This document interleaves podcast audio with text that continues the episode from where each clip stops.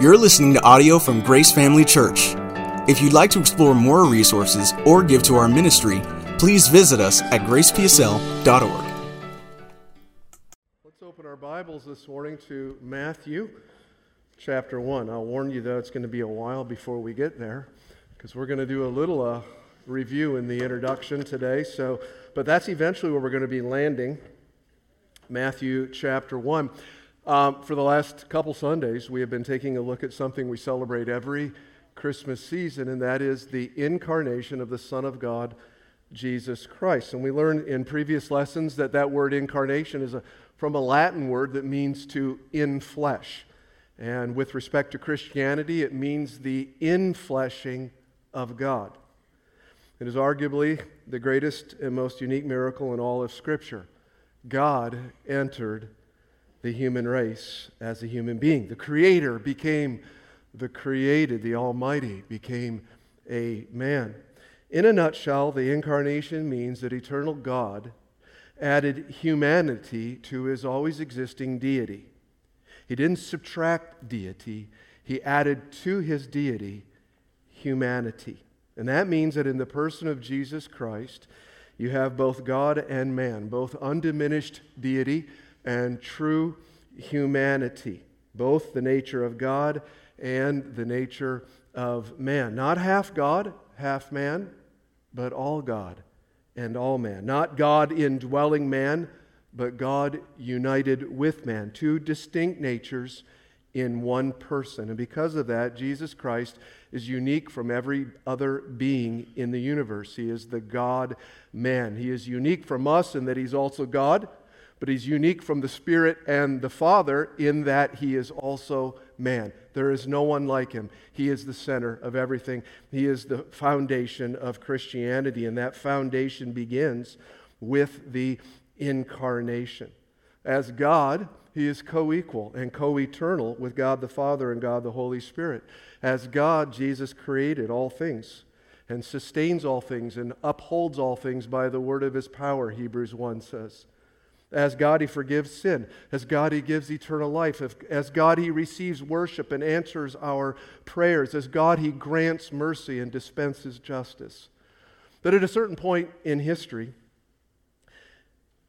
the eternal Son of God added humanity to his deity through the supernatural conception brought about by the Holy Spirit in the womb of a virgin named Mary. And we learn from Philippians 2 that he took on human nature. We learned last week from John chapter 1 that he, the Word, was made flesh and made his dwelling among us.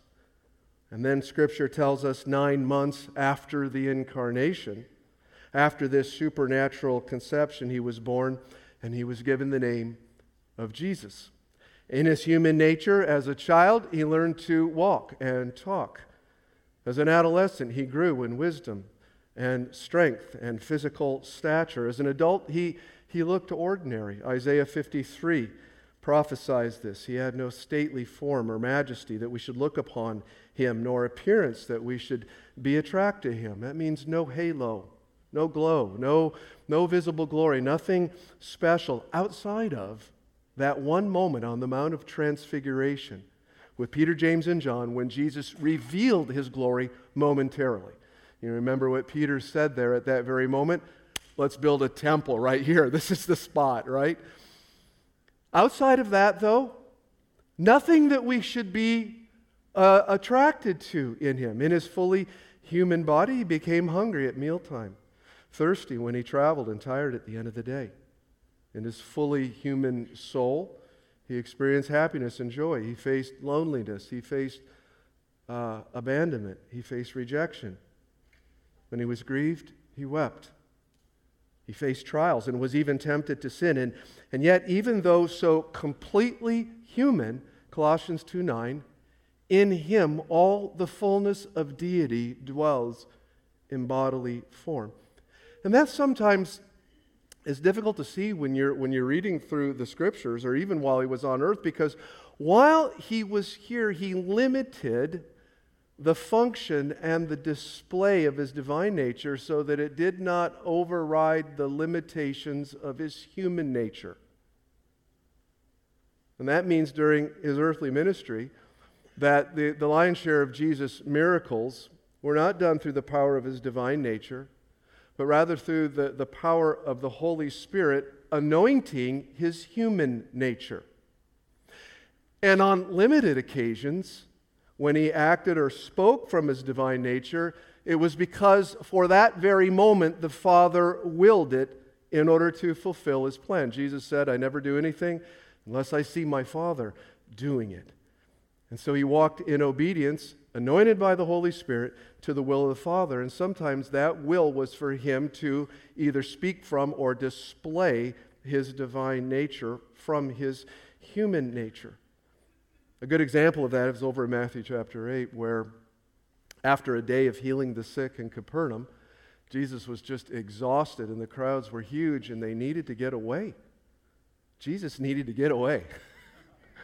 Did you ever say that? I just need to get away, right? And so they hopped in this boat and started to make their way to the other side of the Sea of Galilee. And en route, you know the story, a furious storm arose. It was so bad the waves were sweeping over the bow of the boat. It was so bad that 7 of the 12 disciples who were commercial fishermen were fearing for their lives. Now, if you get a commercial fisherman freaking out, you know it's a bad storm. This was probably a storm beyond any other storm that, you know, that they had ever seen. And while the storm is going on, what's Jesus doing in the bow of the boat? We presume he was what? He was sleeping. Why? It didn't matter what was going on. He was so physically exhausted from giving out, from healing hundreds and hundreds and hundreds of people all day long. If you've ever been on a mission trip and you just spent a day out witnessing, when you come back, you're exhausted. You know why? Because you've been giving spiritually. Now, multiply that by infinity or a lot, and that's what Jesus experienced. He was giving out, giving out, giving out. So here he is, he's asleep in the boat, and the disciples are almost tempted to think he doesn't care. They wake him up. And from his divine nature, because the Father willed it, he rebuked the storm, and instantly a sea of glass. So you got a storm that was so bad, commercial fishermen were freaking out. Jesus says, "Still," and it's a sea of glass. And what this event on the sea reveals is really the two natures of Jesus, right? Within the weakness of Jesus' human nature, he was asleep in the boat. But within that dwelled the omnipotence of his divine nature that shut the storm down in a second with a mere word. So dramatic, the disciples who that day had witnessed Jesus healing every kind of sickness and disease. They had seen so much supernatural. But this was so stunning, they were startled, and they asked among themselves, "What kind of man is this?" Well, I'll tell you, he's the God-man. That's who he is. Even the winds and the waves obey him. Jesus acted from his divine nature in that very moment, perhaps for the disciples to realize this was no normal rabbi that they were following. I don't know. I can only surmise that. But it was the Father's will. And that's exactly what Satan tempted him with in the wilderness, to use his divine nature apart from the Father's will. Near the end of Jesus' 40-day fast in the wilderness, Satan tempted him to do what? To turn stone into bread. Now, for it to be a temptation, legit temptation, it had to be possible, right? So it was possible, but no human being can turn stone into bread. And therefore, Satan was tempting Jesus to use his divine nature, create bread, in violation of the Father's will in order to satisfy the needs of his human nature, hunger. The Father's will was, by implication in the story, to provide food for the humanity of Jesus at the end of the fast through the angels. What Satan was doing is tempting Jesus to prematurely get food outside the Father's will by using his divine nature. It was unique. You can see now how these temptations were very unique. Nobody's been tempted like this, and nobody ever will. Why? Because Jesus is the unique person in the universe. He refused the temptation, of course, and said, man does not live by bread alone. Now, we could go on here with these kind of things all the way through the Gospels. We could see them. Why, though, are we kind of digging so deep on this? Why are we bearing down on this? Why are we digging into God's Word on this? Why do we need to understand it? Well, because God gave this to us in His Word. He intends for us to understand all of it. It may take a lifetime or an eternity, but He's given it to us. It is His Word to us, not just to pastors or theologians, but to every Christian that calls on His name. His Word is His letter to us, His revelation to us. And so we have this in the Word because the Father wants us to understand that. Why does He want us to understand it? Well, lots of reasons, but two this morning. First of all, because the Incarnation is the foundation of our faith. That's number one. And then number two, because the Incarnation is a very powerful motivation for living out our faith. Motivation. So it's a foundation and it's a motivation. First of all, foundation of our faith. And when I say foundation, I mean this. I mean that the Incarnation is the foundation of all that Jesus has done for us in His life, death, resurrection, and ascension. Everything that He has accomplished for us in His life, His death on the cross, His resurrection 3 days later, and His ascension into heaven is resting upon or founded upon the Incarnation. No incarnation, no salvation. The Incarnation must happen. God must come into the human race. God must become a man in order for His life, His death, His resurrection, His ascension to accomplish all that it has. Now, there is no salvation without believing that Jesus is God manifest in the flesh. All the way through the New Testament, one of the big heresies, you see this over in 1 John, was people actually were teaching that Jesus really didn't come in the flesh as a human being. He kind of did. John goes as far as saying, if you don't believe Jesus came into the flesh, you're not born again. You're not a child of God. That's how important it is. That's how important it is within the plan of God. There is no salvation without believing that Jesus is God manifest in the flesh. And Jesus, many times throughout His ministry, brought people to that fork in the road. Many times. And probably the most profound one or ones are found in John's Gospel, later on from where we studied last week in John chapter 1 and John chapter 8. Throughout John's Gospel, Jesus uses this phrase, I am, over 40 times. 24 of them are emphatic. Instead of Jesus saying, I am, the text literally reads, I am. It's emphatic. It's like we would put an exclamation point behind it in the English language. Now, 7 of those 24 emphatic I ams are completed. 7 of those 24 statements are completed with a metaphor that describes Jesus' person. We're really more aware of these, where Jesus says, I am the bread of life. I am the completed sentence, bread of life. I am the light of the world. I am the door. I am the good shepherd. I am the resurrection and the life. I am the way and the truth and the life. I am the true vine. And most of these images that Jesus uses to describe Himself are images that in the Old Testament refer to God. They were used to describe God. For example, Psalm 27:1, the Lord is my light and my salvation. Jesus in the New Testament, I am the light. What was He saying? Indirectly, He was saying, I'm God. But He also uses this emphatic I am to directly state that He is God. 8 of those 24 emphatic I am statements have no predicate. What do I mean by that? It doesn't say, I am the light of the world. It just says what? I am. There's nothing else after that. Just I am. End of sentence. That's confusing in the English language. And so translators often add he there. Even though it's not found in the original, it's not found in any of the texts, in order to make it readable, understandable, he must be saying, I am he. But he doesn't say, I am he. He simply says, I am. And that is a bit confusing in the English language, unless, of course, you are familiar with God's disclosure of His name to Moses in the Old Testament on Mount Sinai. Moses was instructed by God, not on Mount Sinai, but at the burning bush. Moses was instructed by God to go free the children of Israel from slavery in Egypt. And so Moses has a little bit of a problem with that, and he has several rebuttals. And one of those rebuttals is, well, who shall I say has sent me? I mean, what authority am I going down there with? I'm just a shepherd from the middle of the desert. I'm going to walk down there and say, let them go? What makes you think they're going to listen to me or believe in me? Who shall I say has sent me? And so God answers Moses by giving him three names to say, here's who sent me. Three. And they're all basically synonymous. God says, verse 14 to Moses, here's what you say, I am who I am. That is what you're to say to the Israelites. The I am has sent me to you.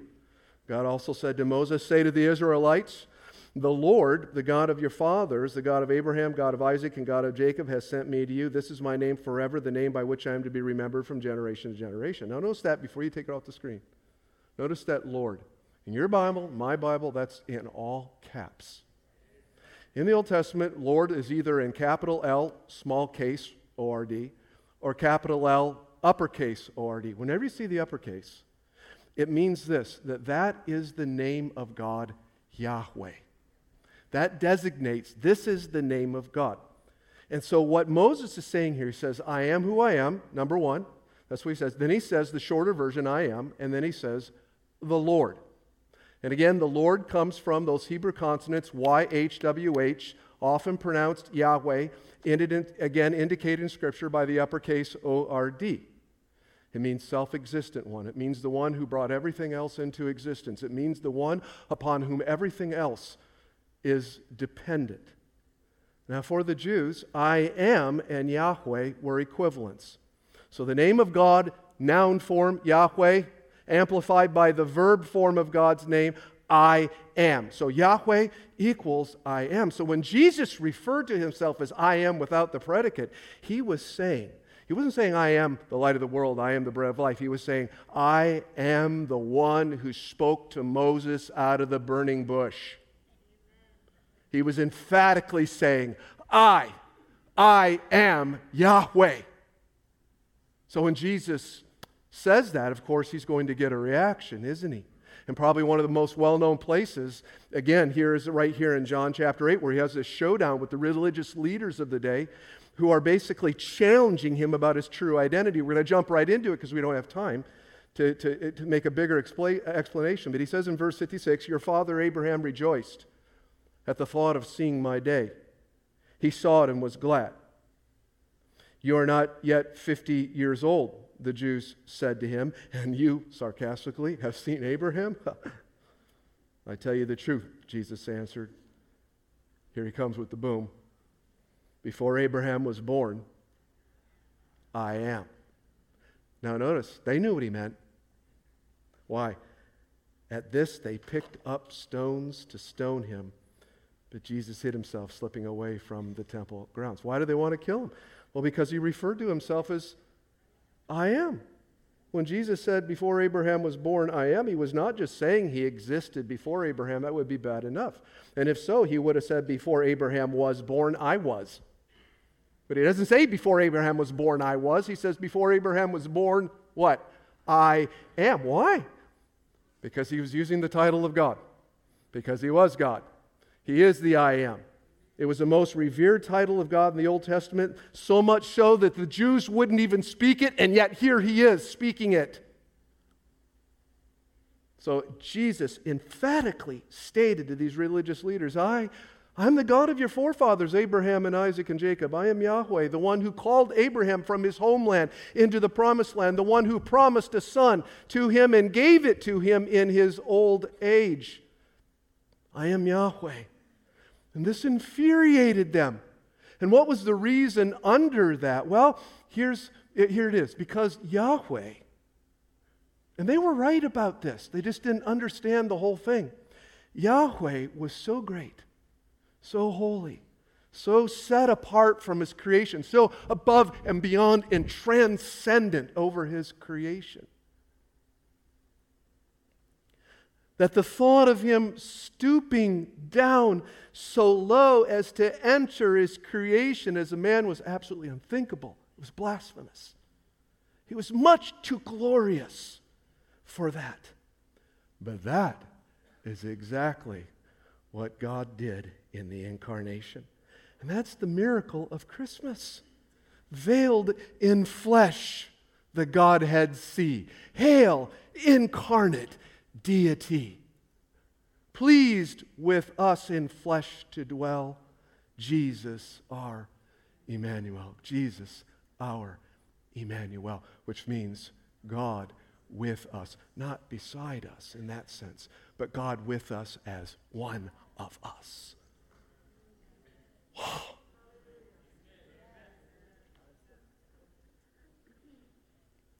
Now, probably the most extraordinary of these are found in the same chapter, 4 verses earlier.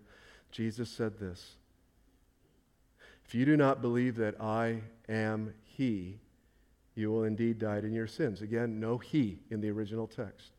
And if you look at more literal translations of the Bible, you'll see that He is italicized.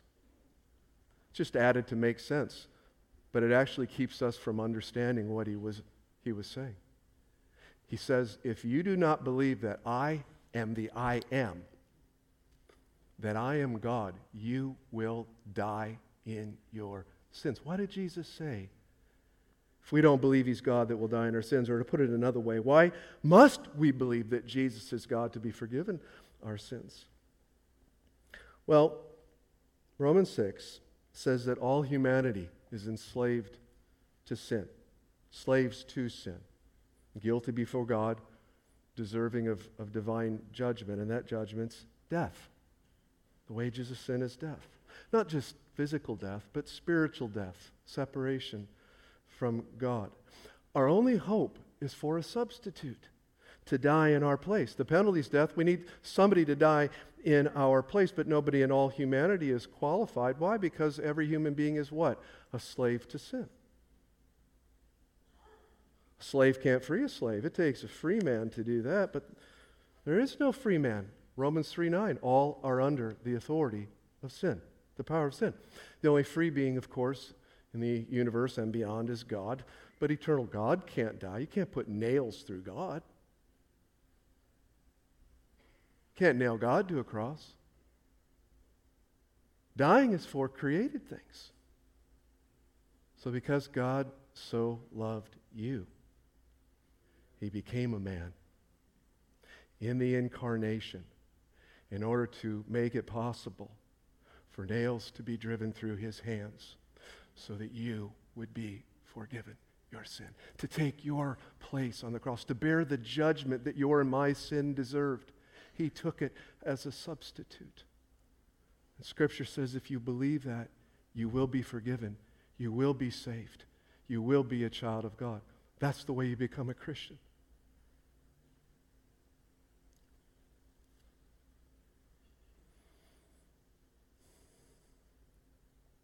Sinless God in the flesh was the only one qualified to become our substitute and bear our penalty, and redeem us from sin, and change our hearts, and adopt us into His family. And through His perfectly lived life, His perfect life of obedience, through His perfect death, His death for our sins, not only have we been forgiven all of our sins forever, but we've been given Christ's very own righteousness, because everything He earned through His perfect life, we get. Everything we get in Him, in Christ. Even His inheritance. For we, Scripture says in Romans, for we are heirs together with Christ. Everything that He inherited because of His perfect life, because of His sacrifice, because of everything He's done, we too will get in Him. We are co-heirs with Him and heirs of God.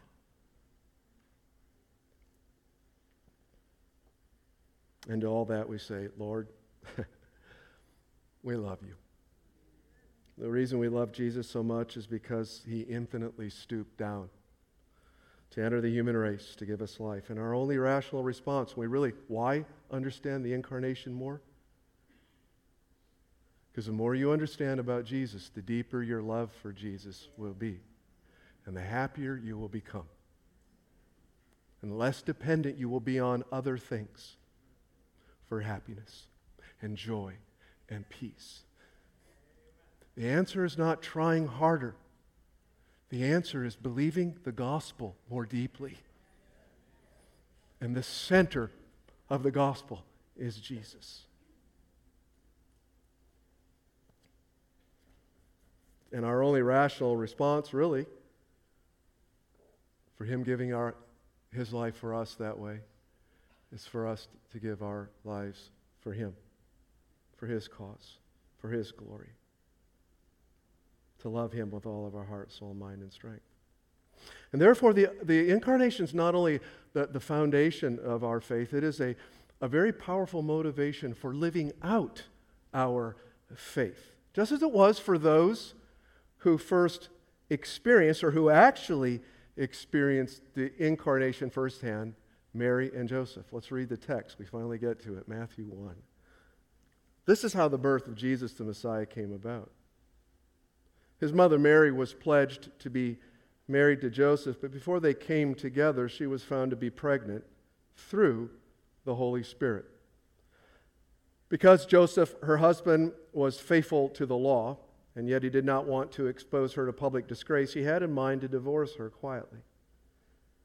But after he had considered this, an angel of the Lord appeared to him in a dream and said, "Joseph, son of David, do not be afraid to take Mary home as your wife, because what is conceived in her is from the Holy Spirit. She'll give birth to a son, and you're to give him the name of Jesus, because he will save his people from their sins." All this took place to fulfill what the Lord had said through the prophet. "The virgin will conceive and give birth to a son, and they will call him Emmanuel," which means God with us. When Joseph woke up, he did what the angel of the Lord commanded him. He took Mary home as his wife, but he did not consummate their marriage until she gave birth to a son. And he gave him the name Jesus. Now, the incarnation motivates you to live out your faith basically in three stages. The first is when you come to faith in Jesus, when it begins. The second is when you start growing in Jesus. And the third is when you start getting some pushback because of Jesus. So the first one is this. The incarnation motivates faith to admit that you're a sinner in need of a Savior, Jesus. Now, if I'm a fairly righteous person who can earn my way to heaven, then the incarnation is unnecessary. We don't need it. Right? But if I'm not a righteous person and a sinner in need of a Savior, then the incarnation is absolutely necessary. There's no salvation without it. And this absolutely necessary incarnation is where faith in Jesus begins. The angel said to Joseph that Jesus would what? Save his people from their sin. This is the whole program, to save people from sin, which implies, right, the people that Jesus came to save are people who, you can say it, sin. People who see themselves as and realize they need to be saved from their perfect. To clarify that, at one point, Jesus says over in Luke 5, "I've not come to call the righteous, but what? Sinners to repentance," right? The healthy do not need a doctor, only the sick do, right? I've not come to, you know what he was saying? There are no righteous, by the way. What he was saying was this. I've not come to people who think they're righteous. I've come to people who know they're sinners and who need repentance. Now, save people from their sin. This is what the angel says to Joseph. And I suppose as he thought about that, you know, after this whole thing, this is all going through his head. He's just thinking about it over and over and over. And he gets together with Mary. She's also had an angelic visitation and learned some things. And they combined everything together. And Joseph thinks about it, you know, some more. And then he comes to this conclusion. My son is really the son who has come to save me from my sin. What faith! And that faith in it, that whole idea in itself is an act of faith. Not only for Joseph, but for people today. He's come to save me from my sin. That's an act of faith, because most human beings, unless they are informed by Scripture, don't see the depth of their sinful condition before God. We don't have the ability to see it. We must be informed by Scripture. I mean, morally, they may not be as bad as they could be, but spiritually, they are as bad off as they could be. Ephesians says, before we believe in Jesus, we are dead in our sin. We are under the sway of Satan unknowingly.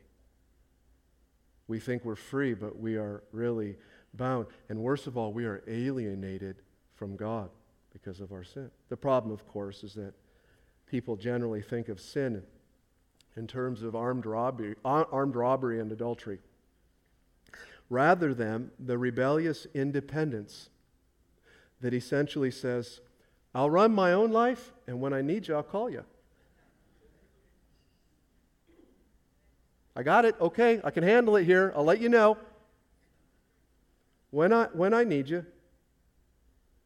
Isaiah 53 speaks of this propensity. In the shepherd sheep metaphor, we like sheep have all gone astray. We have each one gone our own way. But the Lord laid on him the iniquity of us all. What iniquity? The iniquity of going our own way, of trying to live independent from God, of not submitting our lives to God, of not centering our lives around the great shepherd. That's the iniquity that was laid on him.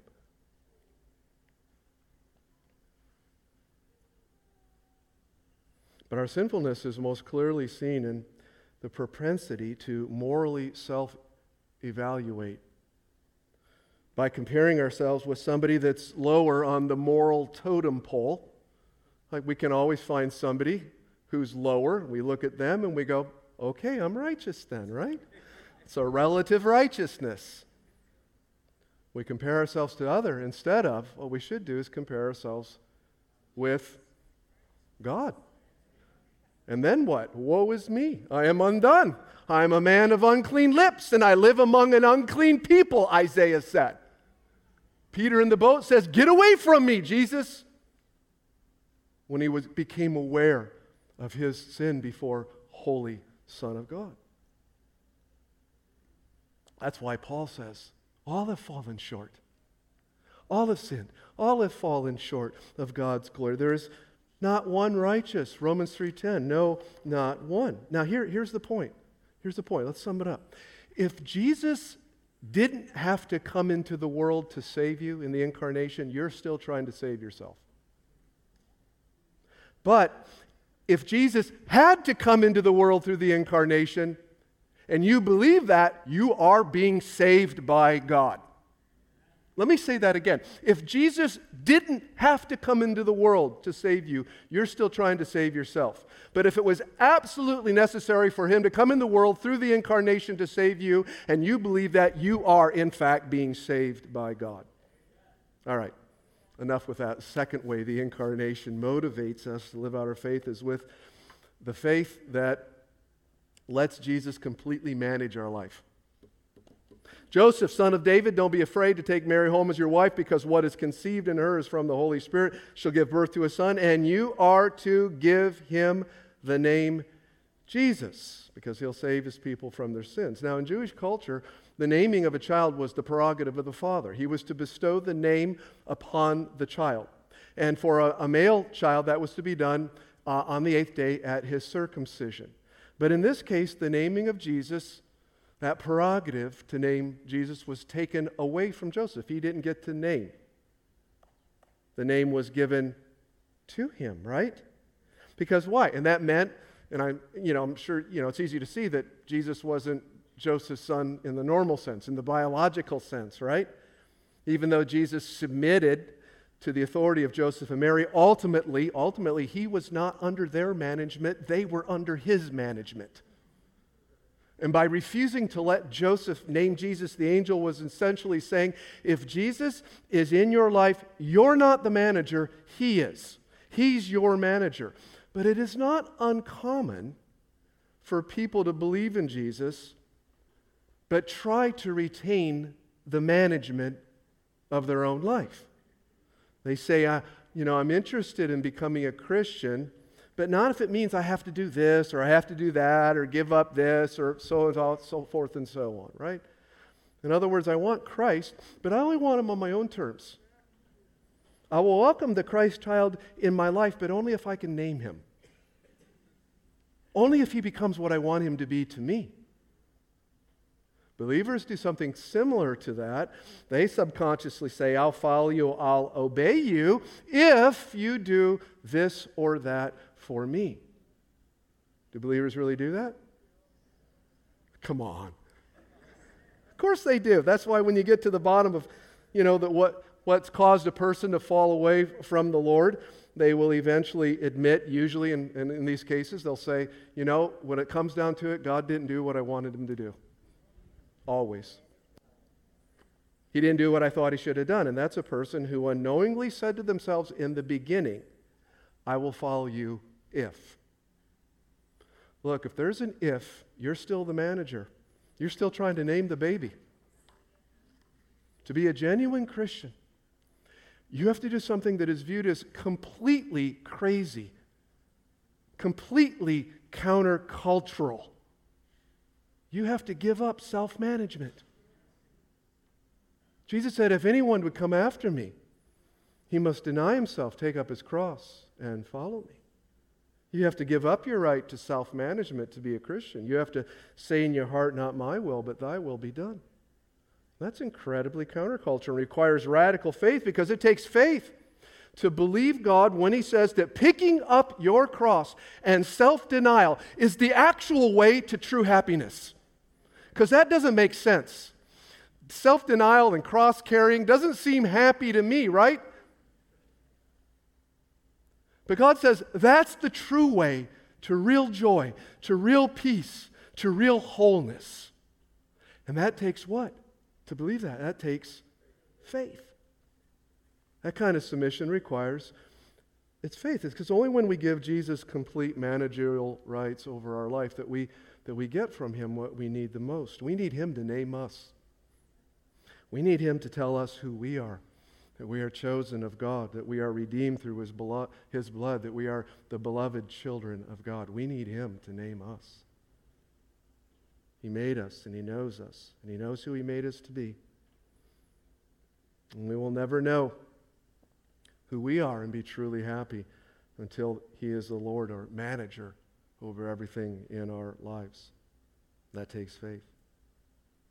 So the incarnation produces the kind of faith, number one, that admits you're a sinner in need of a Savior, and number two, the kind of faith that allows Jesus to completely manage your life. And number three, and lastly, the kind of faith that follows Jesus in a world that scorns him. Joseph, son of David, do not be afraid to take Mary home as your wife, because what is conceived in her is from the Holy Spirit. Now think a little intuitively about these words, what they meant to Joseph and Mary. Mary's pregnant. Joseph knows he's not the father. If Joseph goes ahead and divorces her, he disobeys God, because God said through the angel, take her home and marry her. But if Joseph marries her, the baby is born before 9 months, everybody in that little village will know that Mary and Joseph had sex before marriage, or that Mary was unfaithful to Joseph and got pregnant through someone else other than Joseph. And in their day, not ours, but in their day, in a shame and honor-based culture, that would amount to basically being second-class citizens in that little village for the rest of their lives. They would essentially be shunned. Now, the truth of the matter, of course, is somebody else did cause Mary to conceive, but it wasn't another man. It was who? The Holy Spirit. Now, can you imagine Joseph trying to explain that to his family? Right? Or Mary's dad. Can you see Mary's dad? Oh, yeah, Joseph, I see now. She got pregnant through the Holy Spirit. That makes sense. Okay, all is well. Right? Mary's friends, can you imagine Mary? It was the Holy Spirit. Poor Mary. She's so delusional. Joseph's friends, you know, he says, well, she actually got pregnant through the Holy Spirit. What would they have thought? Poor Joseph. He's so gullible. He's always been gullible, this Joseph. In spite of all the misunderstanding, spite and the loss of reputation, complete loss of reputation, Joseph obeyed. That's faith. That's faith to take one for the Savior. He went ahead. He obeyed, regardless of what it costs. Here's a lesson for a faithful follower of Christ. Obedience to God inevitably, not always, unfortunately not most of the time, but some of the time inevitably brings a reproach or a scorn from man. All of us will experience the same reproach when we endeavor to genuinely, faithfully live out the beauty of the incarnation, life, death, and resurrection of Jesus Christ in everyday life. When you tell people that that baby in the manger is eternal God, who created all things, supplies all things, sustains all things, that He is the only way to heaven, and they will stand before Him one day accountable for their lives, they might think you're a little gullible too. When you tell people that a man that died 2,000 years ago has forgiven you all your sins, and that you regularly talk to him, and he speaks back to you in your heart, they go, oh, I get it. He speaks to you. Yeah, that's right. That makes sense. Look, being a Christian means no matter how hard you try, you're never going to fit into the world. And Jesus, He's told us that. John 15, He says, if you belong to the world would love you as its own. As it is, you don't belong to the world, but I have chosen you out of the world, and that is why the world hates you. But this kind of suffering, it's not a bad thing, really. It actually works out for our advantage in three ways, and I'll close with those. First of all, it frees you from managing your own reputation. I mean, once you lose your reputation, you're free. I don't care what anybody thinks about me now, right? It's out. I mean, there's a real freedom in that. I mean, that's why so many people stop short of really, vociferously sharing their faith. That's why I'm afraid of what somebody might think of me. But once you jump over that barrier, once you cross that barrier in faith, believing there's more joy on the other side, there's a great freedom that comes into your life. It frees you from the bondage of having to maintain your reputation. Secondly, it produces camaraderie and solidarity with Jesus in His suffering. Jesus said this, remember what I told you, a servant's not greater than his master. If they persecuted me, they're going to persecute you. You know what it feels like? You're right alongside Jesus. There's a camaraderie there. There's a solidarity with Jesus. Jesus suffered. My Lord suffered. He told me, if He suffered, so will I, because I'm His follower. But I take that as a badge of honor, not a disgrace. That camaraderie and that solidarity with Him means more to me than anything else. Paul says, I want to know Him in the power of His resurrection and the fellowship of His sufferings. That's exactly what that's talking about. Lastly, it'll one day be rewarded. Blessed are you when people insult you, persecute you, and falsely say all kinds of evil because of me. Very important right there. Not because of our failings or our flesh or our idiosyncrasies. That's being nice. But because of me. Because you're united with me, because you believe my truth, because you're endeavoring to live out my truth. If someone says any kind of evil against you or persecutes you in any way because of me, rejoice and be glad, because great is your reward in this life. Great is your reward in heaven. That's not to say there's not benefits in this life. Certainly, freedom from reputation is one of those, right? But there are rewards awaiting faithful believers in heaven that will absolutely blow our minds. And we need to live for that day. We need to keep that day in mind. Let's pray.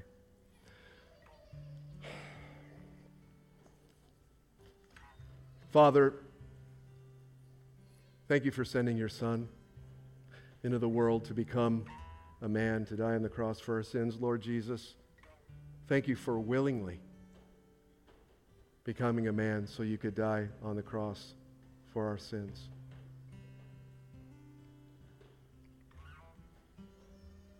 We count it as no small thing. You had to do that. The incarnation was necessary. It was the only way that we could be saved, the only way we could be forgiven, the only way we could experience new life, the only way we could experience eternal life.